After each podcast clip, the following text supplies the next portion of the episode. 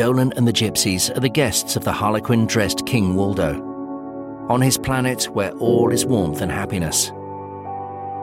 They're attending a huge party and enjoying themselves thoroughly when they're interrupted by the sudden arrival of the warlike Zurkos and their terrible leader, Taras.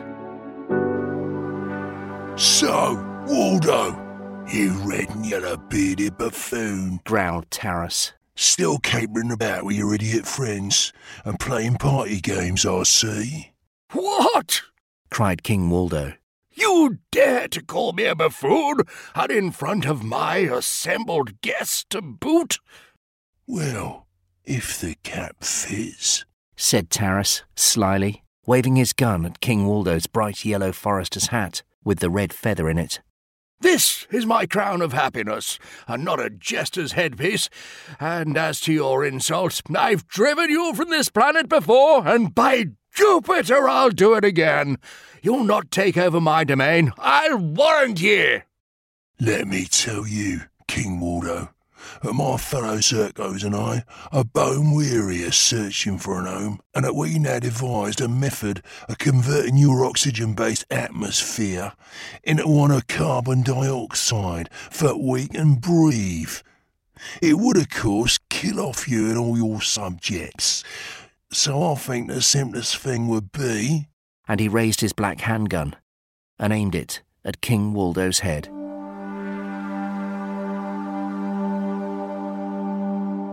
There was a loud clang, and the rock which Bratto had thrown struck Taras squarely on the side of his helmet, temporarily throwing him off balance. The other Zurkos all raised their handguns, but it was too late. King Waldo and many dozens of his followers each carried red and yellow striped sticks, all brightly beribboned in yellow and red.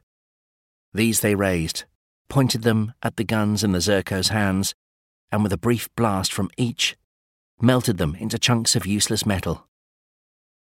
The Zurkos, all of them large men, dressed in black space armor that looked a little like chainmail, and with shaggy black beards just visible within their space helmets, stood about, nursing their scorched fingers and looking foolish. And now, gentlemen, said King Waldo, if you will be so kind as to regain the interiors of your revolting looking vehicles and remove yourself and them from the face of my planet, I shall be most obliged. Very well, said Taras as he and his followers turned away. But we'll be back, and we'll take over this place somehow. I very much doubt that, said King Waldo, raising his curious stick once again which caused the Zurkos to scurry back to their dirty black spaceships and slam the doors hurriedly behind them. They all six took off in a roar of greasy black smoke. I think those Zurkos make far too much of a nuisance of themselves, said Dolen. That's the second time they bothered us. Too right, my child. Let's see 'em off. Give 'em a run for their money. After all, nobody likes bullies, do they?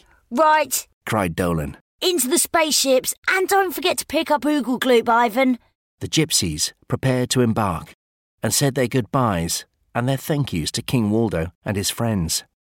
You are more than kind and entirely welcome, replied the king, and the three silver spacecraft of the gypsies took off swiftly in pursuit of the Zurkos.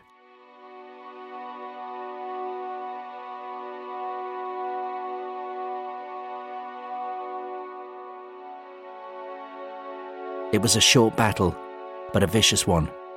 As the spaceships of the Gypsies emerged from the gravity field of King Waldo's planet, they found the Zurko's rockets waiting for them, circling in space like prowling sharks, about to move in for the kill.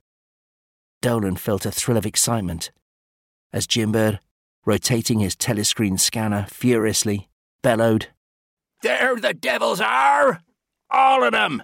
Action stations, my lads, and quick about it. Ivan and Billy immediately sprang to the side ports and slid open the cannon vents. Dolen, as pilot, had charge of the forward weapon.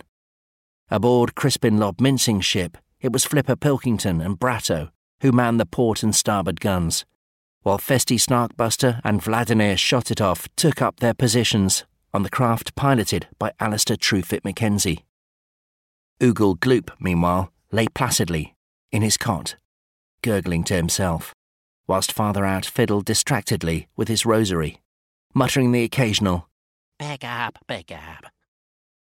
The Zurko vessels closed inexorably on the three Earth ships, Hold your fire until they're at a thousand yards. ordered Jimbird. But before the gypsies could fire, every Zurko ship loosed off a terrific volley and disappeared, Darn it! Said Jimbird, as the primitive cannon shells exploded uselessly, but with a terrific amount of noise, against the impervious hulls of the three spaceships. I forgot. They're heavy and slow, and that means they can turn in very small circles and keep out of our way. Right. said Dolen quickly, We'll blind them with science. Hit boosters, everyone. and the three ships hurtled instantly off into deep space, turned in a wide arc, and bore down on the lumbering, helpless Zurko ships at incredible speed. The gypsies blew up three of them with their laser cannon at a range of 50 miles.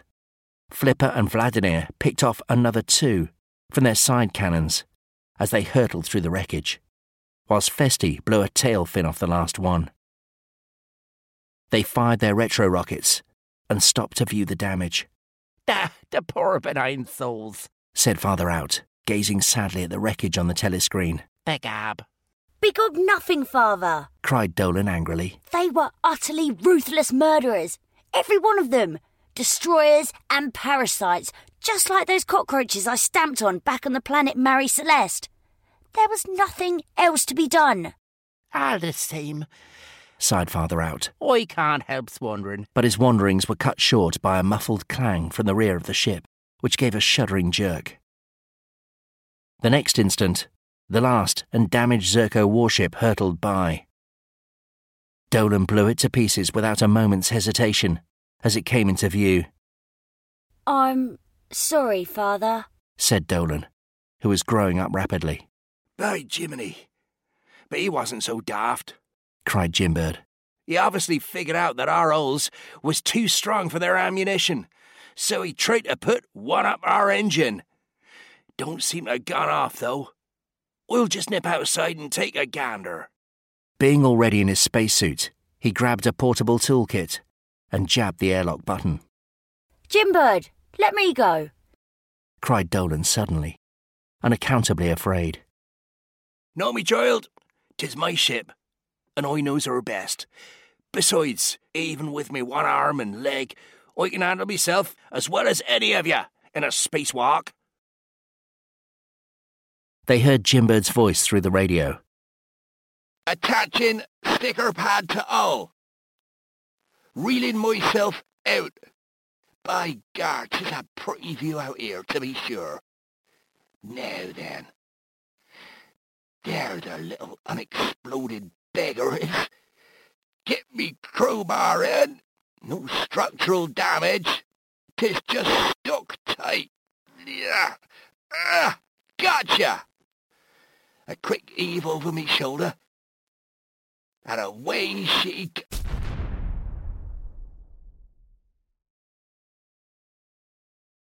There was the muffled thud of an explosion from outside, and no further sound. From the radio, of Jimbird Flyflower.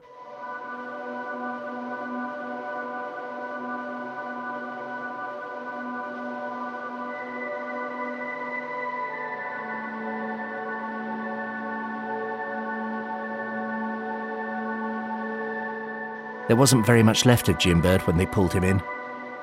He was still breathing, but his eye had a glazed look, and he was bleeding badly from the stump of his right arm, which had thrown the bomb, and his left leg had gone too. They wrapped him tight in a body bandage to stem the bleeding, but they knew it was no good. All of the gypsies had gathered in the cabin of Dolen's spaceship, where Jimbird now lay strapped in a bunk, and they all seemed rigid, transfixed, unable to breathe or even blink, as they stared with disbelieving eyes, while the life went slowly out of the man they'd known and loved for so long. Dolen knelt and gently removed Jimbird's helmet. It'll be all right, Jimbird. You'll see. Now, we both knows a lie when we hears one, young'un. A small trickle of blood ran from the corner of his mouth. He beckoned Dolen down with his head, whispered a few words, and then they both looked into each other's eyes and smiled. And we both knows I've had a good life, and you surely don't need spaceships for that. All it takes is an honest heart and a bit of imagination, and you can travel the universe without ever setting foot outside your own front door. But we had fun. You just carry on in the same tradition. And he was gone. They wrapped Jimbird in a clean spacesuit, held him in the airlock while Father Out said a few words, and then launched him into space. Jimbird's body floated serenely away, his silver suit glinting in the light of the stars. As they watched, they knew that sooner or later, in months, years, or even centuries, it would fall into a sun, a fitting consumption for a great man, I think said Dolen eventually. it's about time we were on our way. Quietly, the gypsies resumed their positions in their various cabins. The pilot started the engines, and as the three great silver spaceships swung up and away into the endless blue vastness of the limitless universe, the whispered words of Jimbird Flyflower echoed in Dolen's mind. When all that began as simple atoms have made their greatest thrust and risen to giant beauties and.